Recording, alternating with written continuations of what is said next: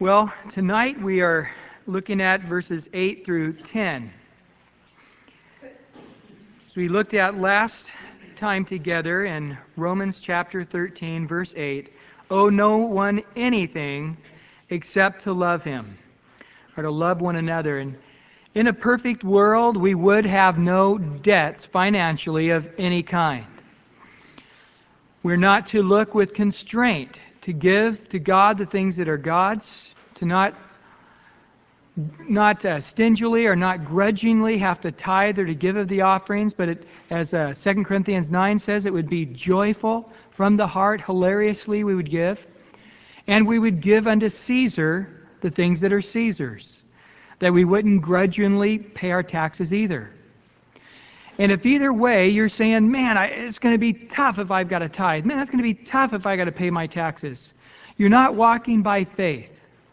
And you're not spending your money as God would have you to spend it. God's giving you enough for the tithe and even above that of an offering, and God has given you enough to also pay your taxes. how does it work? I don't know how it works. It never looks like you have enough. It doesn't matter if you make $100 a month or a million dollars a month, it never looks like it's going to be enough. That's just the way it is in this world. But as we honor the Lord, as we honor the King, as we seek first God and His kingdom, put Him first in the tithe and the offering, as we also honor the government that God's given us that's over us, and we just do what we're supposed to do, God will make it work out. And so he says, taxes to whom taxes are due, customs to whom customs are due, fear to whom fear, honor to whom honor. We'll just slow down and be in God's timing, we don't have to rush about. We can give honor to whom honors due, custom to custom, fear to whom fear. And in a perfect world, to owe no one anything but to love him. Now, our economy is built upon paper, and it's a very uh, unstable economy because it's all out there in interest that really is non existent. And so, uh, you know, even going back to the 50s, the 1950s, you, there was no such thing as a 30 year mortgage loan. And then they started a three year mortgage loan and then a five year mortgage loan. And then by the end of the 60s, you got 30 year mortgage loans. Now you can get mortgage loans all the way up to 50 years. And before you know it, you'll be able to get one for 200 years, even though you're not going to live that long. It won't matter. Because it's, it's built upon a paper that's got to, it's got to keep circulating the money. And so if you look, if you owe $100,000 on your house and you're making the payment on a 30 year payment, the time you're done, you're going to spend $300,000 on interest to buy that $100,000 house. I mean, maybe not quite that much, but you're going to pay at least two, if not three times more than that house is worth. So the same way, if you put it on a credit card, but I got 20% off, but you just paid 50% extra in the in, you know in the interest on the cards. It's, it's again, it's it's it's ridiculous. Don't owe anybody anything. Don't get stuck in that, but just be free. There's a freedom. You know the word mortgage, mortgage, mort means death, gauge means grip. It comes from Latin means death grip. That's literally where it comes from. Well, I'll tell you, uh, Matt, if, if mortgages are death grip, then, then what would you call plastic? I mean, it would be strangulation death or something. I, I don't know. Um, castration death or something. I, I'll tell you, it just is overwhelming at times.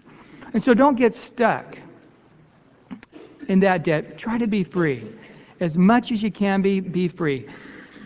We're in a wicked world, we're in a crazy economy. Um, and so, again, sometimes to get a mortgage on a house is, is works out better than to pay rent. Sometimes it doesn't. So be good stewards, but if you can be free, do it. For he who loves another has fulfilled the law. So you owe no one anything except to love one another. So let's make this clear. You do owe love. You do owe love. Well, I don't owe you anything. You do owe love. You owe love to every single human being on the face of this earth. And that is something that if we as Christians can get into our heads, that we owe love to every single human being on the planet Earth, I believe that we don't have to do evangelism or witness. We'll be such a light, we'll be such a salt, it would be overwhelming. But Satan, who comes and infiltrates the church, is out there and, and he keeps working a bad name for us. You hear people all the time saying, It's the last time I'll hire a Christian. It's the last time I'll get a Christian contractor. That's the last time I'll go to a Christian dealership. That's the last time. And, and so we have a bad name. Because that's Satan. He's at work. But you know how beautiful it is to see Christians really at work and truly loving as they have been loved. Turn, if you would, to Philippians chapter 2.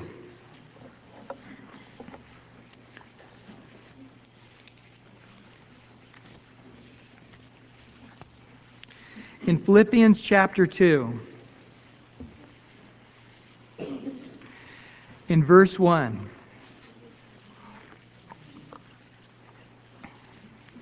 Philippians chapter 2, verse 1.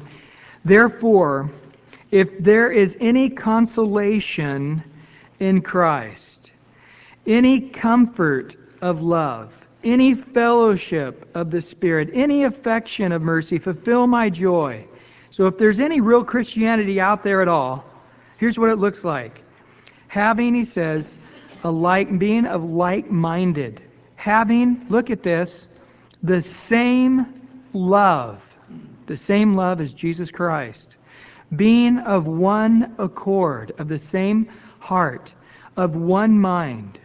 Let nothing, nothing be done through selfish ambition. I'll get ahead of that guy in the freeway, you know.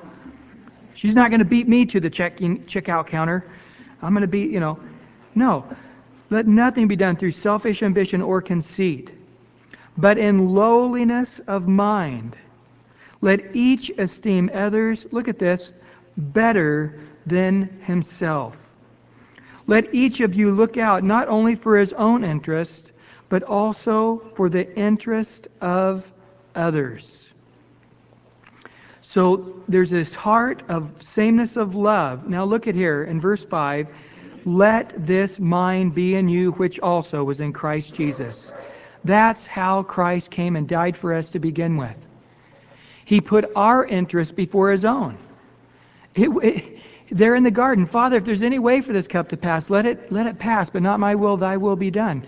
He was looking out for our interest.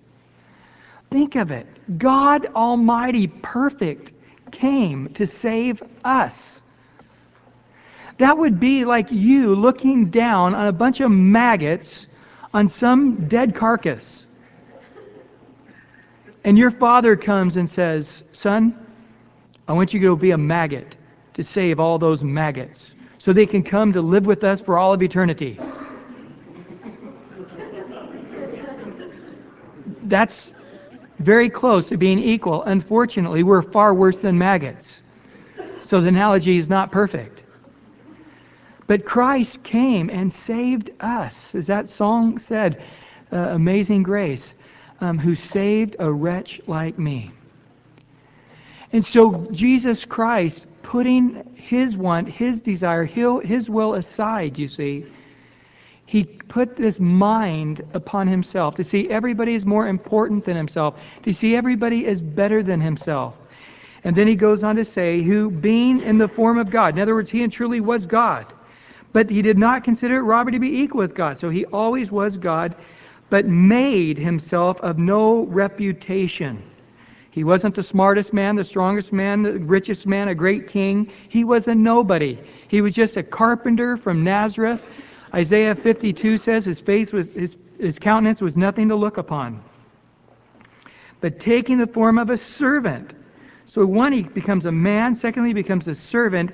And coming in the likeness of men, he, we see now that he becomes a servant, or literally a slave of men. So not only does he become a man, that he becomes a slave of man. Not only is he a slave of man, but being found in the appearance of a man, he humbled himself and became obedient to the point of death, even the death of the cross. Remember James and John came and says his mother came, that little Jewish mom come and says, "Hey, you know, can one of my sons be on your right and my other on the left? You want to be the greatest in the kingdom?" That's right, that's right. Okay. Can you go through the baptism that I go through? Referring to his death. The gospel tells us. Oh, yeah, yeah, we're ready. You know, their, their minds, they're thinking, can we be the greatest men in the world and still be humble? Yes, yes, we can do it, you know. Can I be the most popular person in the world and still keep a contrite heart? Yes, Lord, I can do it, you know. And Jesus is saying, You want to be the greatest, you've got to be the greatest dyer. If you can put your flesh to death and keep it to death, to live for others, you will be the greatest in God's kingdom. Look, if you would, over to 2 Corinthians chapter 5. 2 Corinthians chapter 5.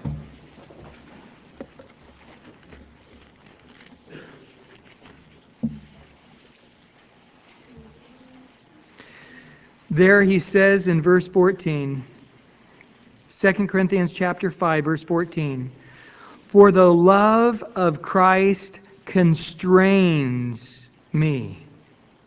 He's overwhelmed. He feels bound. He feels a necessity because we judge thus, we reason, we logicked it out, we figured it out, that if one died for all, then all died. And he died for all, that those who live should no longer live for themselves, but for him who died for them and rose again.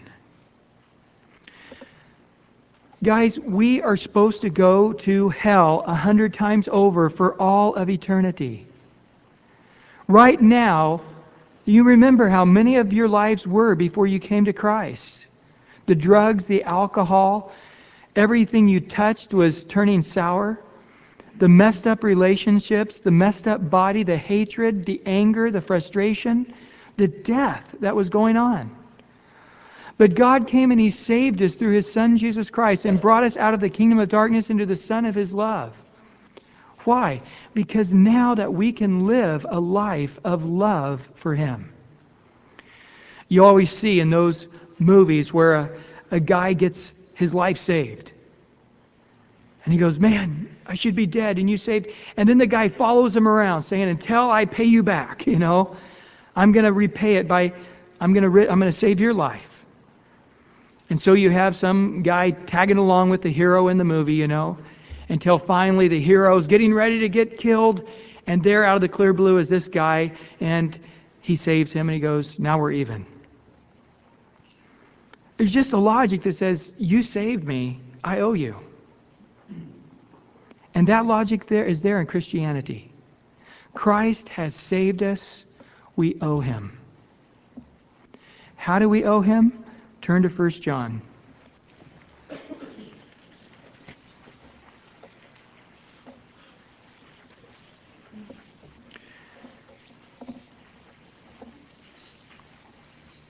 The whole book, actually, but we don't have time to read it all.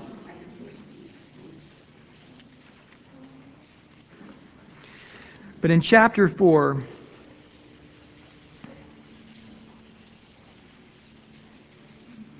It's starting in verse 7. Beloved, let us love one another. For love is of God, and everyone who loves is born of God and knows God. He who does not love does not know God, for God is love.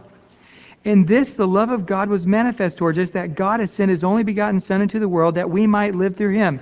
And this is love not that we loved God, but that He loved us and sent His Son to be the propitiation for our sins. Beloved, if God so loved us, we also ought.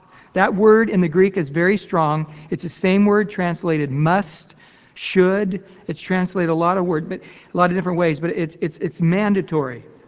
If God so loved us, we also now are indebted to love one another. No one who has seen God at any time, but if we love one another, God abides in us, and his love has been perfected in us. By this we know that we abide in him, and he in us, because he has given us of his Spirit. And we have seen and testified that the Father has sent the Son as the Savior of the world. Whoever confesses that Jesus is the Son of God, God abides in him, and he in God. And we have known and believed the love that God has for us. God is love, and he who abides in love abides in God, and God in him. Love has been perfected amongst us in this, that we may have boldness in the day of judgment, because as he is, presently, right now, so are we in this world. As Christ was the Savior who saved us through loving us and dying upon the cross, so now we also live in that same love and also give our lives. Uh, we reason thus that we also die to no longer live for ourselves as Christ did. There is no fear in love, but perfect love casts out fear because fear involves torment. But he who fears has not been made perfect in love. We love him because he first loved us. Chapter 5, verse 3. For this is the love of God, that we keep his commandments, and his commandments are not burdensome. For whatever is born of God overcomes the world, and this is the victory that overcomes the world, our faith. He who overcomes the world, but he who believes that Jesus is the Son of God. And so we see here that since Christ is the Savior, since Christ came into the world, since Christ came into our lives, we have the same debt that Christ gave to us. Christ did not owe us love, but he gave us love. But since he gave us love, we owe love to who? To one another. He goes on in chapter 3 of 1 John, in verse 10. In this, the children of God and the children of the devil are manifest. Whoever does not practice righteousness is not of God, nor is he who does not love his brother. For this is the message that you heard from the beginning that we should love one another. That's the message we heard at the very beginning. Go back to the Old Testament, and you'll find that God says in the book of Leviticus and the laws that we owe love to one another. But he goes on to say, Not as Cain, who was the wicked one and murdered his brother. And why did he murder him? Because his works were evil and his brothers were righteous. Do not marvel, my brother, if the world hates you. We know that we have passed from death to life because we love the brethren.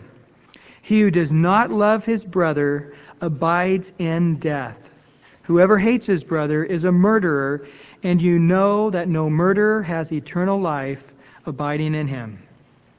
By this we know love, because he has laid down his life for us, and we also, there's that word again, ought, must, lay down our lives for our brethren.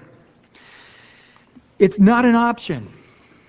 We owe love to one another. Now, the Pharisees knew this. They knew from the Old Testament that they were indebted to love and wanting to justify themselves, they said, Well, who's our brother? Who is our neighbor? Who is that guy that we have to love, that we are mandatorily have to love? And look over, if you would, to Luke chapter 10. They were trying to trap Jesus on this very issue.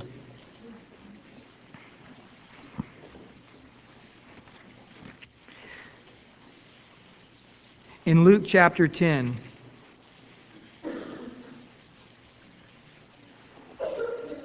And starting in verse 25.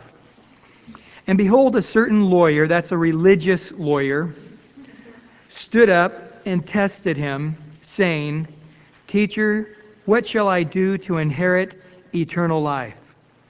And he said to him, Well, what's written in the law? What is your reading of it? And he answered and said, You shall love the Lord your God with all your heart, with all your soul, with all your strength, and with all your mind, and your neighbor as yourself. And he said to him, You have answered rightly. Do this, and you'll live. But he, wanting to justify himself, said to Jesus, Well, who is my neighbor? So who do I owe this love to? And Jesus answered and said, A certain man went down from Jerusalem to Jericho and fell among thieves who stripped him of his clothing, wounded him, and departed, leaving him half dead.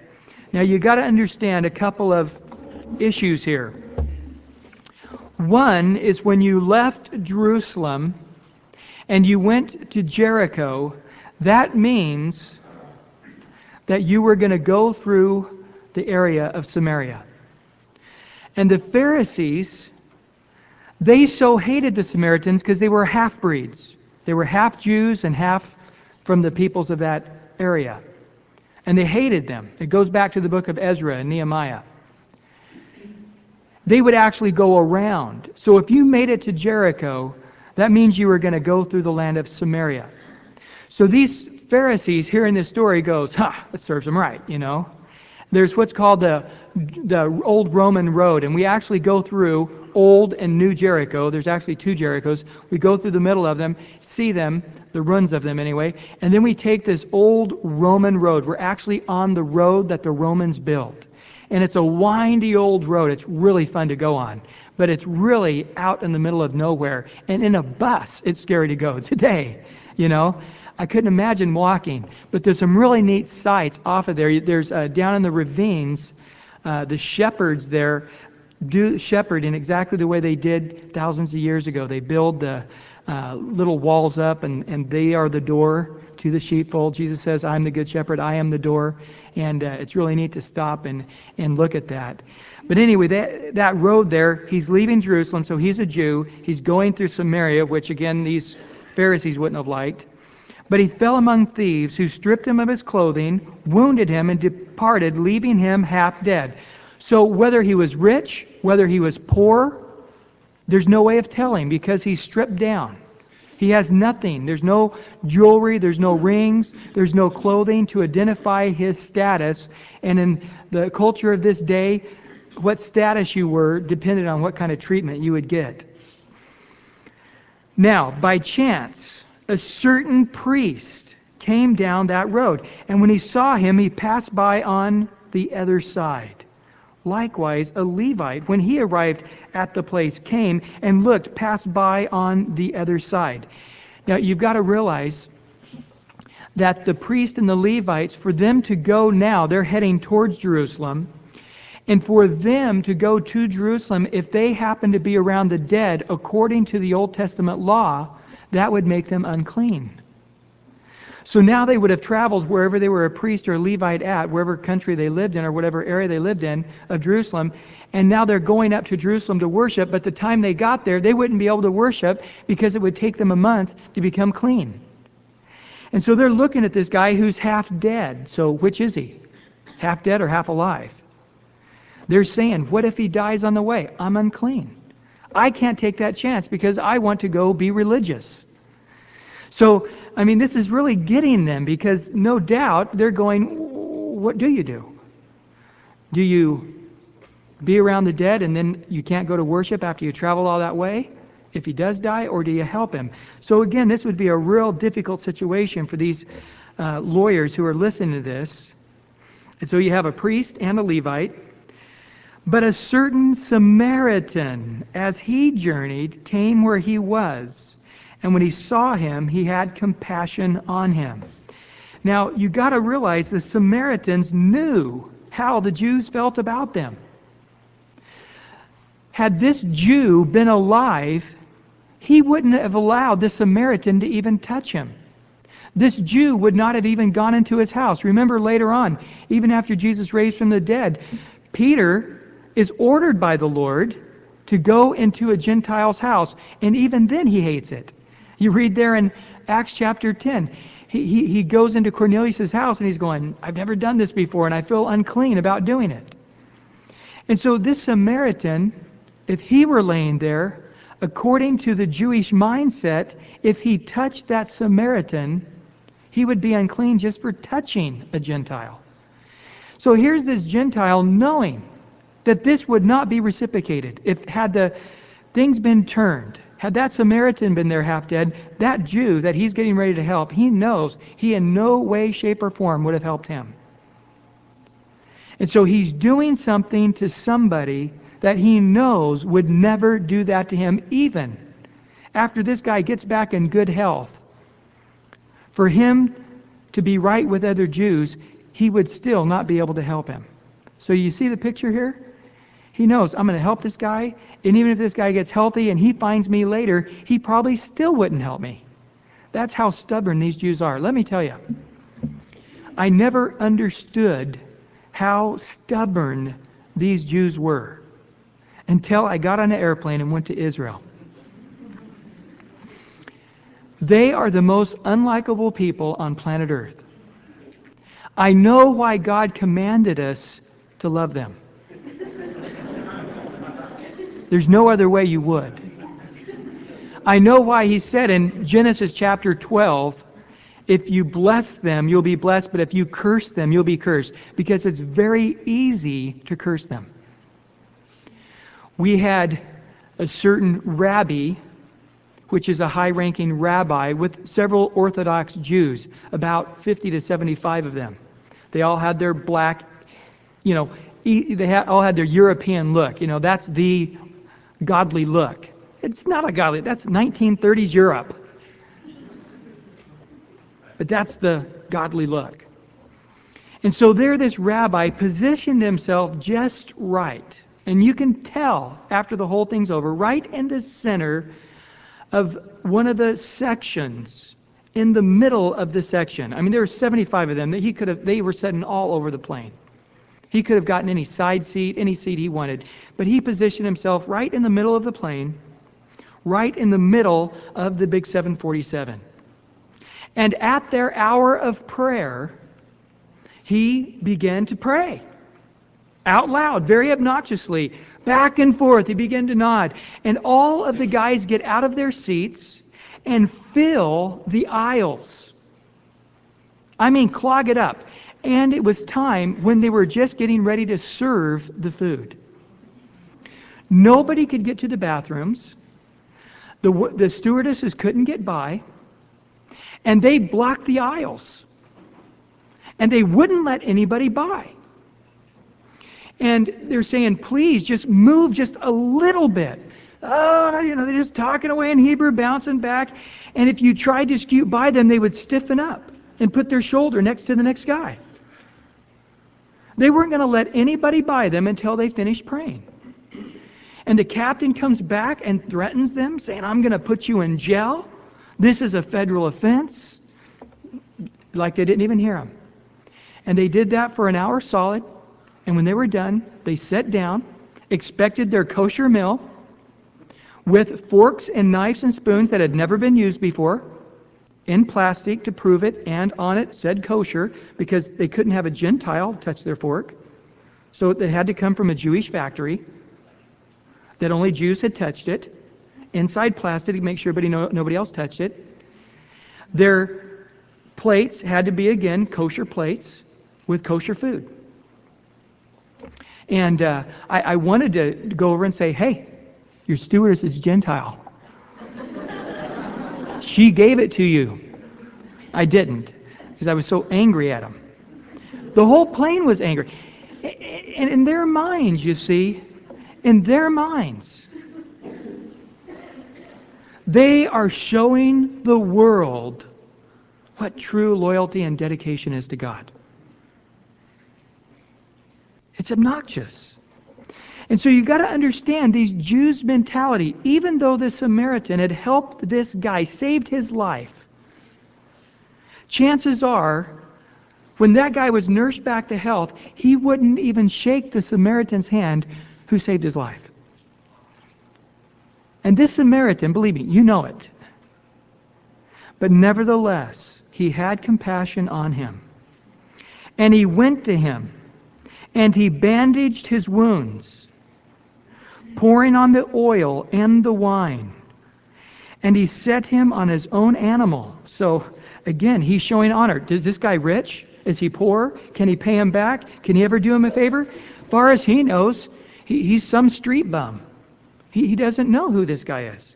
But he puts him on his own animal. And, and again, you got to understand in this day, you putting somebody else on your animal and you walking them says they are greater than you. The slave held on to uh, the bridle of the horse as the master rode on the horse or on the donkey, you see. So this is a very, very humbling, humbling act. Okay? And then he brought him to an inn and took care of him. On the next day, when he departed, he took out two denarii and gave them to the innkeeper and said to him, Take care of him, and whatever more you spend when I come again, I will repay you. So again, the Levites could have said, I'm in a hurry. I, have got to get to Jerusalem. Was this guy in a hurry? He sure was. He was in a big hurry. He had to get where he was going. He finally said, I, I can't take any more time. I've got business I have to get to. Here, innkeeper, I'll pay you. A denarii is a day's wage. So here's two days' worth of wages. And if I don't make it back on the third day, um, I will pay you whatever more expenses you need to be paid the time I get back. So, in this story, categorically, you have all of the situations. You have a guy that hates him. You have a guy that not only hates him, but looks down on him. That hurts. Rejection, I would rather get hit right in the face than to get snubbed by somebody. Rejection hurts worse than anything. So this, this, this Jew, he knows. If you've ever been snubbed by a Jew, you, you know what it's like. You feel dirty. You feel unclean. You feel like trash. I don't, they've perfected snubbing people. They make a Gentile feel like a Gentile. I guarantee it. He's been hurt by Jews in every which way. Here's a man financially, he could not figure out whether he's rich or poor. Time wise, he was in a hurry, but he took the time. And so here, Jesus in this story, sort of across the board, covers all the excuses we give why we can't take time and love today. I would stop, but I'm in a hurry. I would, but our heart's prideful. We're not seeing him better than ourselves. We're not seeing his interest as more important than our interest. You see, well, I know what kind of person that is. He's a whatever. And I know what those kind of people are. They wouldn't help if I were in that situation. You see, he categorically wiped him out. But here the Samaritan, as he says, which of these three do you think was a neighbor to him who fell among the thieves? And he said, he who showed mercy on him. Then Jesus said to him, go and do likewise. Folks, this is a command. This is a command to go and do likewise to love the unlovable, to love people who have snubbed you, who have hurt you emotionally, to love those who would not help you if you were in the same situation. You see, this is where we have to clear our mind. The love that we have for people is not a reactionary love based upon anything that anybody else does to you or for you or against you or anything. When Christ came and died on the cross, there was not one person standing with him. There was not one person who was receiving of that love. The Bible says in Romans 5 when Christ died for us, we were weak. When Christ died for us, we were enemies. When Christ died for us, we were sinners. We were weak, we were enemies, we were sinners. And this is love. Not that we love in the degree that we understand love, but that we first understand that He first has loved us and understand the love that He has for us. And then to love in that same way. Romans 5 says, God has shed His Spirit in our hearts, spread His, that love has been shed abroad in our heart through His Holy Spirit. So it is there, so it is a choice. Now, in America, from probably the 1920s forward, we have made love an emotional filling. Folks, love does have emotions with it, and that it's wonderful when they show up. But they don't always show up. Love is an action. There's different words for love. We have the brotherly type of love, phileo in the Bible, but we also have the main word agape. And this is the God kind of love that we're to have for one another. It's never of us, it's always of God. We do not have it in us, it's only by God who lives in us. And folks, that love never, ever, ever, ever is based upon what anybody thinks or does towards you. When the Nazis were arresting Corrie ten Boom and her sister and her dad, and there the Nazi is treating him and putting the dad on the the um, coach there to take them off to the concentration camp because they hid Jews. The father says, Remember, they are the apple of God's eye. In other words, he's telling his daughters, God looks at these Nazis with a heart of compassion and love because he knew they were going to a concentration camp and they knew what went on there. Hard, brutal treatment. The dad died, the nephew died, uh, the sister died. A lot of people died in those concentration camps. They knew how brutally they would be treated. And there, if you have read the book or seen the story, it, it's just phenomenal.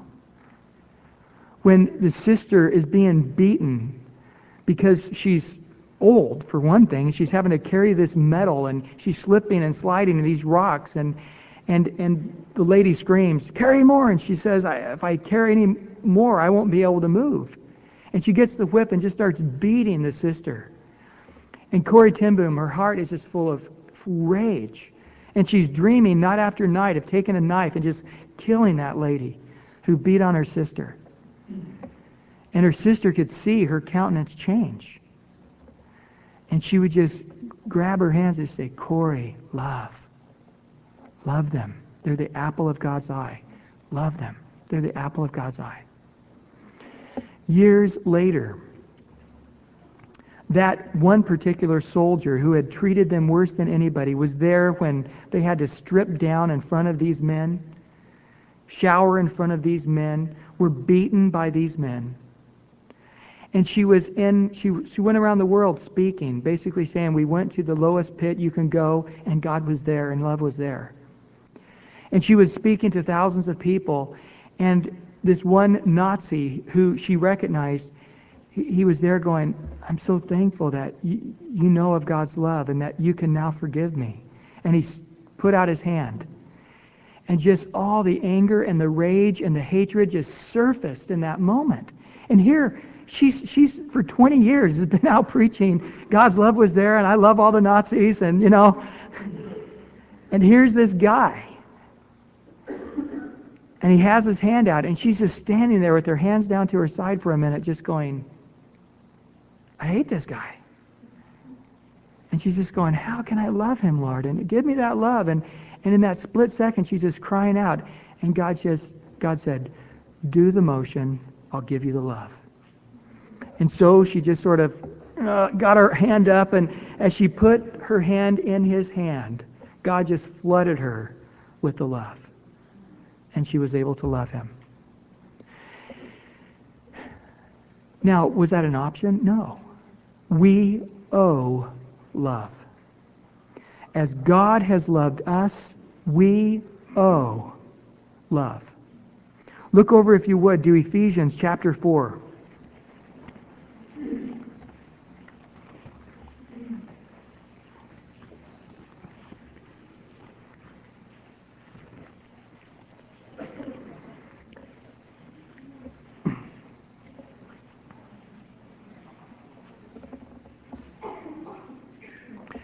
Now, think in the terms of love as we read this in verse 26. Be angry and do not sin. So there's justifiable anger, but don't hang on to it. Don't let it turn into bitterness. Do not let the sun go down on your wrath. So we're human. We're going to have these feelings. We're going to have these emotions, but we got to deal with it, and we got to deal with it today. You got to get on your knees, and you got to say, God, take this anger from me. Lord, take these feelings from me. I don't care what it takes. You take it from me.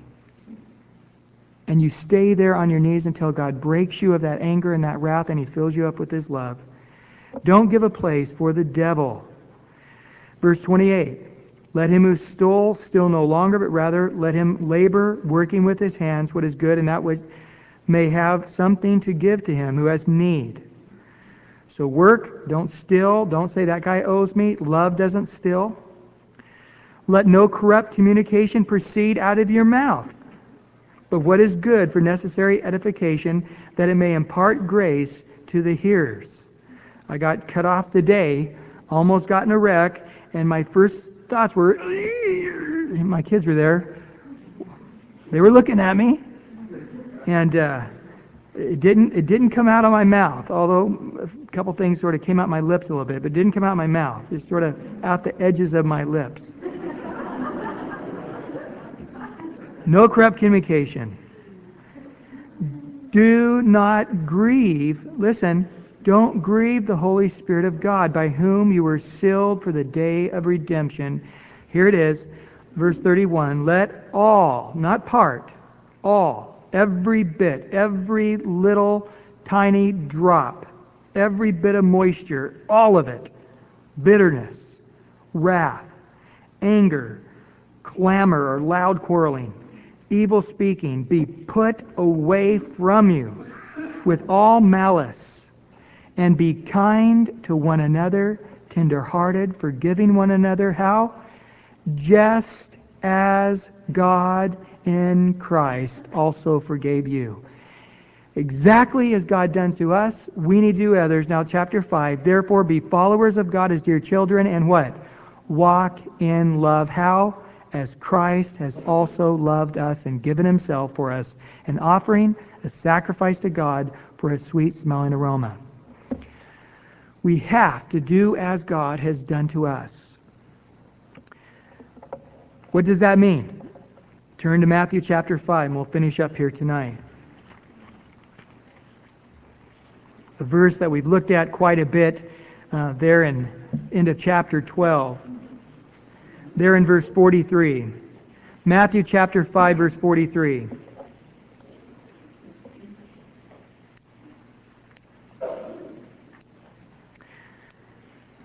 You have heard that it was said, You shall love your neighbor and hate your enemy.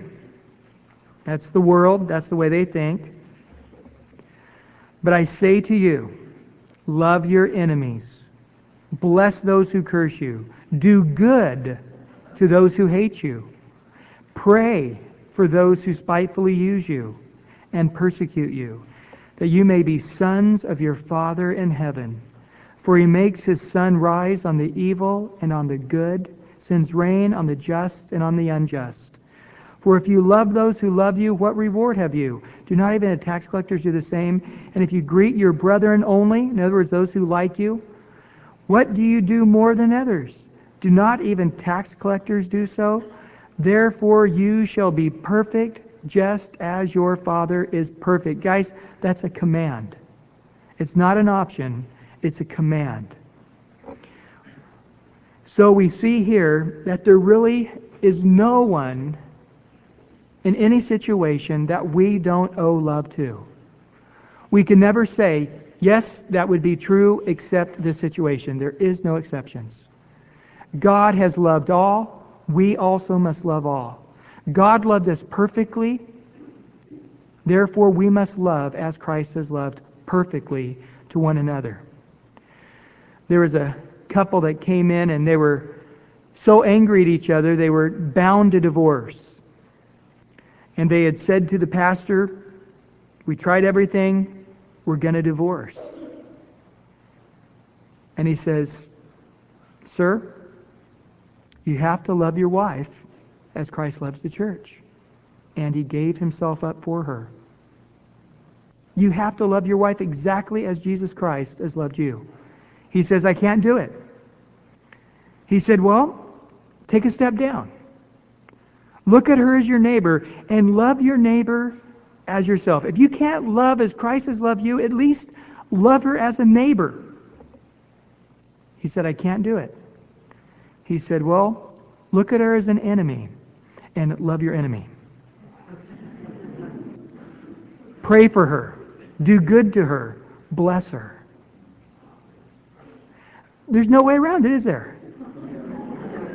it doesn't matter how you're feeling, it's going to be the same. You're going to have to love as Christ has perfectly loved us. One more verse. John.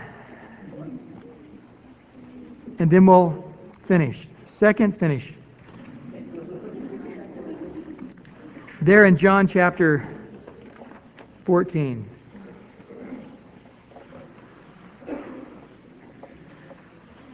We'll have to come back to this topic next week and finish it up. There's too many other verses. They're starting in verse um, 12. John 14, verse 12. He says, Most assuredly I say to you, he who believes in me, the works that I do, he shall do also. Think of love now as we're reading this.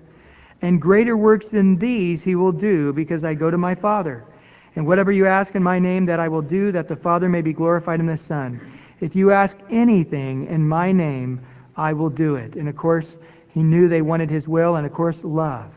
If you want God's love, man, he will do it. If you love me, keep my commandments.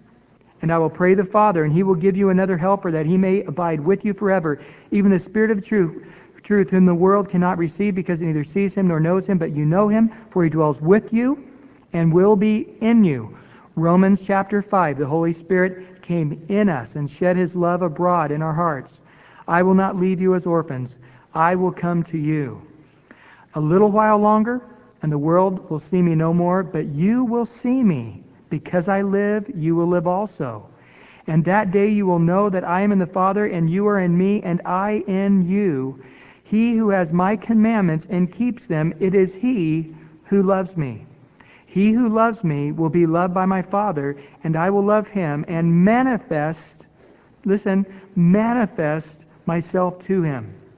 Now, Judas, not Iscariot, a different Judas, said to him, Lord, how is it that you will manifest yourself to us and not to the world? And Jesus answered and said to him, If anyone loves me, he will keep my word, and my Father will love him, and we will come to him and make our home with him. He who does not love me does not keep my words, and the word which you hear is not mine, but the Father who sent me. These things I have spoken to you while being present with you, but the Helper, the Holy Spirit, whom the Father will send in my name, he will teach you all things, bring to your remembrance all things that I said to you. Peace I leave with you, my peace I give to, to you. Not as the world gives, do I give to you. Let not your hearts be troubled, neither let it be afraid. You have heard me say to you, I am going away and coming back to you. If you love me, you would rejoice because I said, I am going to the Father, for my Father is greater than I. And now I have told you before it comes, that when it does come to pass, you may believe. I no longer talk much with you, for the ruler of this world is coming. He has nothing in me. But that the world may know that I love the Father, as the Father gave me commandment, so I do. Arise, let us go from here. Chapter 14, verse 8 or chapter 15, excuse me, chapter 15, verse 8. By this my Father is glorified, that you bear much fruit, so you will be my disciples. Verse 9. As the Father loved me, I also have loved you. Abide in my love. If you keep my commandments, you will abide in my love, just as I have kept my Father's commandments and abide in his love. These things I have spoken to you, that my joy may remain in you, that your joy may be full. This is my commandment. This is an order. This is an instruction. This is a teaching. That you love one another. How? As I have loved you. Greater love has no one than this, that to lay down one's life for his friends. You are my friends if you do what I have commanded you. Jesus says the works that he did, we can do and greater works. If we say, but I can't, you can.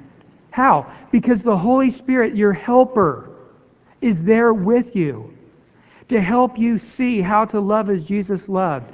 That helper is there. We can ask anything in Jesus' name, and he will do for us when we pray according to his will. So if you need that love, God will give you greater and greater love. Ephesians 3 says, until there's the height, the width, the depth, the length, to know the love that passes human comprehension that you might be filled up with the fullness of God. So is God going to put you in situations that stretches your love? Absolutely. Jesus says, What reward have you if you only love those who love you? Jesus also said, Beware if all men speak well of you. Jesus says, If the world hated you, it's only because they hated me first. The world loves its own. So God has put us in a situation where we are going to be hated. We are going to be injured. We are going to be mistreated. But that is not our time to start giving excuses and exceptions. That is the time to go ahead and let the Lord stretch us. And so we have those situations at work, in the home, in the neighborhood, with our relatives, with our friends, where we are going to be stretched. And we can cop out the mentality like the world and say, well, they snub me, I'll snub them. That's the way they're going to think. That's the way I'll think. Hey, I don't care. Fine. Just let them do whatever they're going to do. I'll do whatever I'm going to do. Don't even talk to them. Don't even be around. No. We cannot cop out. What did he say there in Matthew 5? Greet those. Even the Pharisees can greet those who greet them. No. What are you to do? You're to bless. You're to do good. You're to pray. You're to love. We are always in the offensive. The world will know that we are Jesus' disciples by our love. Is it a choice? Yes. Is it a filling? Not always. Is it mandatory every time in every situation with everybody? We are always to be willing to lay our lives down, even like Christ, for our enemies. We're to be willing to lay down our lives for sinners. We're to lay down life for the weak. We were weak. We were without strength. In other words, we had not the ability to desire Christ even after he died for us, even after he blessed us. We didn't, we had, we didn't have it in us to say, thank you for dying for us, or even care that he died for us. In the same way, when we reach out to love, people, sometimes people go, I don't care. Just, a, you know, whatever. Maybe you went and made this box of cookies for this guy, and the guy goes, I don't even like those kind of cookies. Anybody want them? Hey, here. They're without strength. They're without strength. You got to understand that. That's okay. They cannot yet comprehend the love that you're showing them. They cannot yet understand and receive the love that you're showing them. And they're just taking it and throwing it back in your face. It's okay. Nothing moves us. Nothing changes us. We, in every situation, no matter what they say, no matter what they do, no matter who they are, no matter what their attitude is, no matter what they might do to us in the future, it doesn't change a thing. We are to owe no man anything but to love one another. We owe love. Why? Because God loved us, therefore we must love one another. Didn't it just sort of bring joy to your heart? I mean, isn't that a great command? It's sort of like if you love chocolate pie to be told you got to eat a whole chocolate pie, you know? That, and, and those of us who God's love has already shed abroad in our hearts, we're not thinking, uh, I don't care what you say, Brian. I'm going to, you know. It's not our heart. Our heart is, all right, command me again. I, I need it. I, I want to be told to love. And it just brings joy to our hearts. And, and just to get all those cobwebs out of our head and to get all those exceptions and, and all of those, you know, all of the weirdness that Satan throws at us. Just clear our heads and say, Get my eyes upon Jesus as Christ has shown me mercy and kindness and gentleness and love when I was out without strength, when I was a sinner, when I was an enemy. He loved me and loved me and loved me and loved me and loved me and loved me until I was pickled and overwhelmed and overjoyed until I, I just I was flattened out. I was just wasted by going, God, how? Why? Sort of like that guy in China who was trying to rice, trying to water his rice paddies. And the neighbor down below him in the night would knock a wall in knock a hole in his wall, causing all of the water to drain down into his rice paddy. And then he would fix the wall back. And of course, this guy's rice was going to not grow if it wasn't continually saturated in water. And this went on a couple of days and, until he was just so angry, you know, and he, he just wanted to go down and just tear that guy up. And there, as his wife and him, they just started praying for it, and he said, No, you've got to love him. And so the next day, the guy got up and he spent all day long watering that man's field. And then when it was nighttime, his wife carried a lantern, why he then watered his own field all night. And of course, you can imagine what it did to that guy who realized he didn't come and fight him over it. He just says, if I got to water your field to keep my field watered, then I'll do it. God will give me strength. God will help me to go and, and work 18 hours a day if that's what I got to do. But he wasn't going to be overcome by evil, but he was going to overcome evil with good and, and love. Lord, we thank you for your commands, and what a joyful command this is.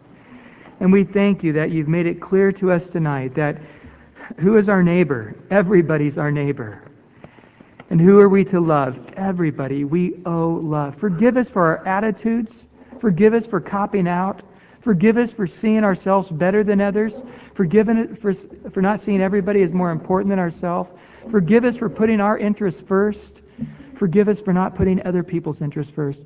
Lord, help us, I pray, to be of the same love and here tonight of the same mind. To have that mind which was also in Christ Jesus our Lord. And we thank you that 1 Corinthians 2 says, For we have the mind of Christ.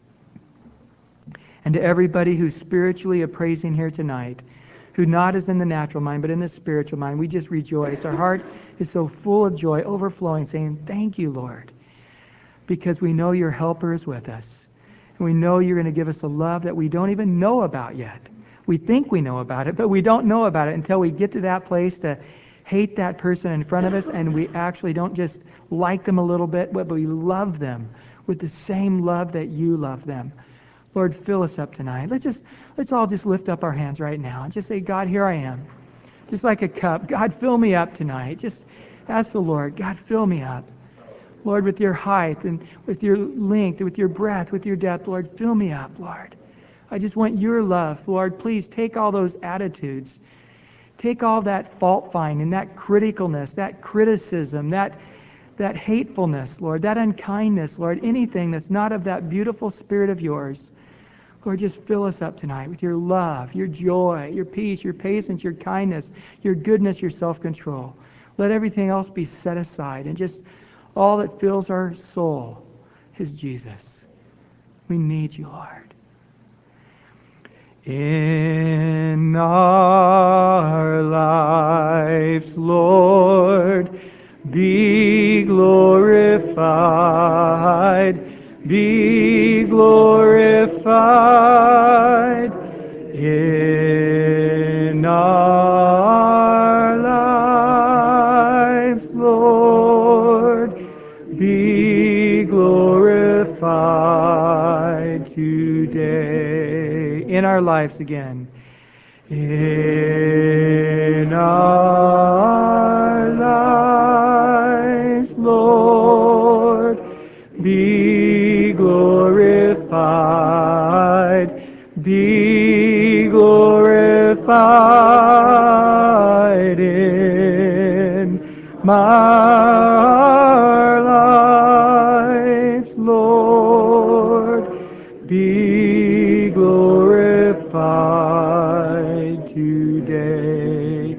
One more in your church. In your church,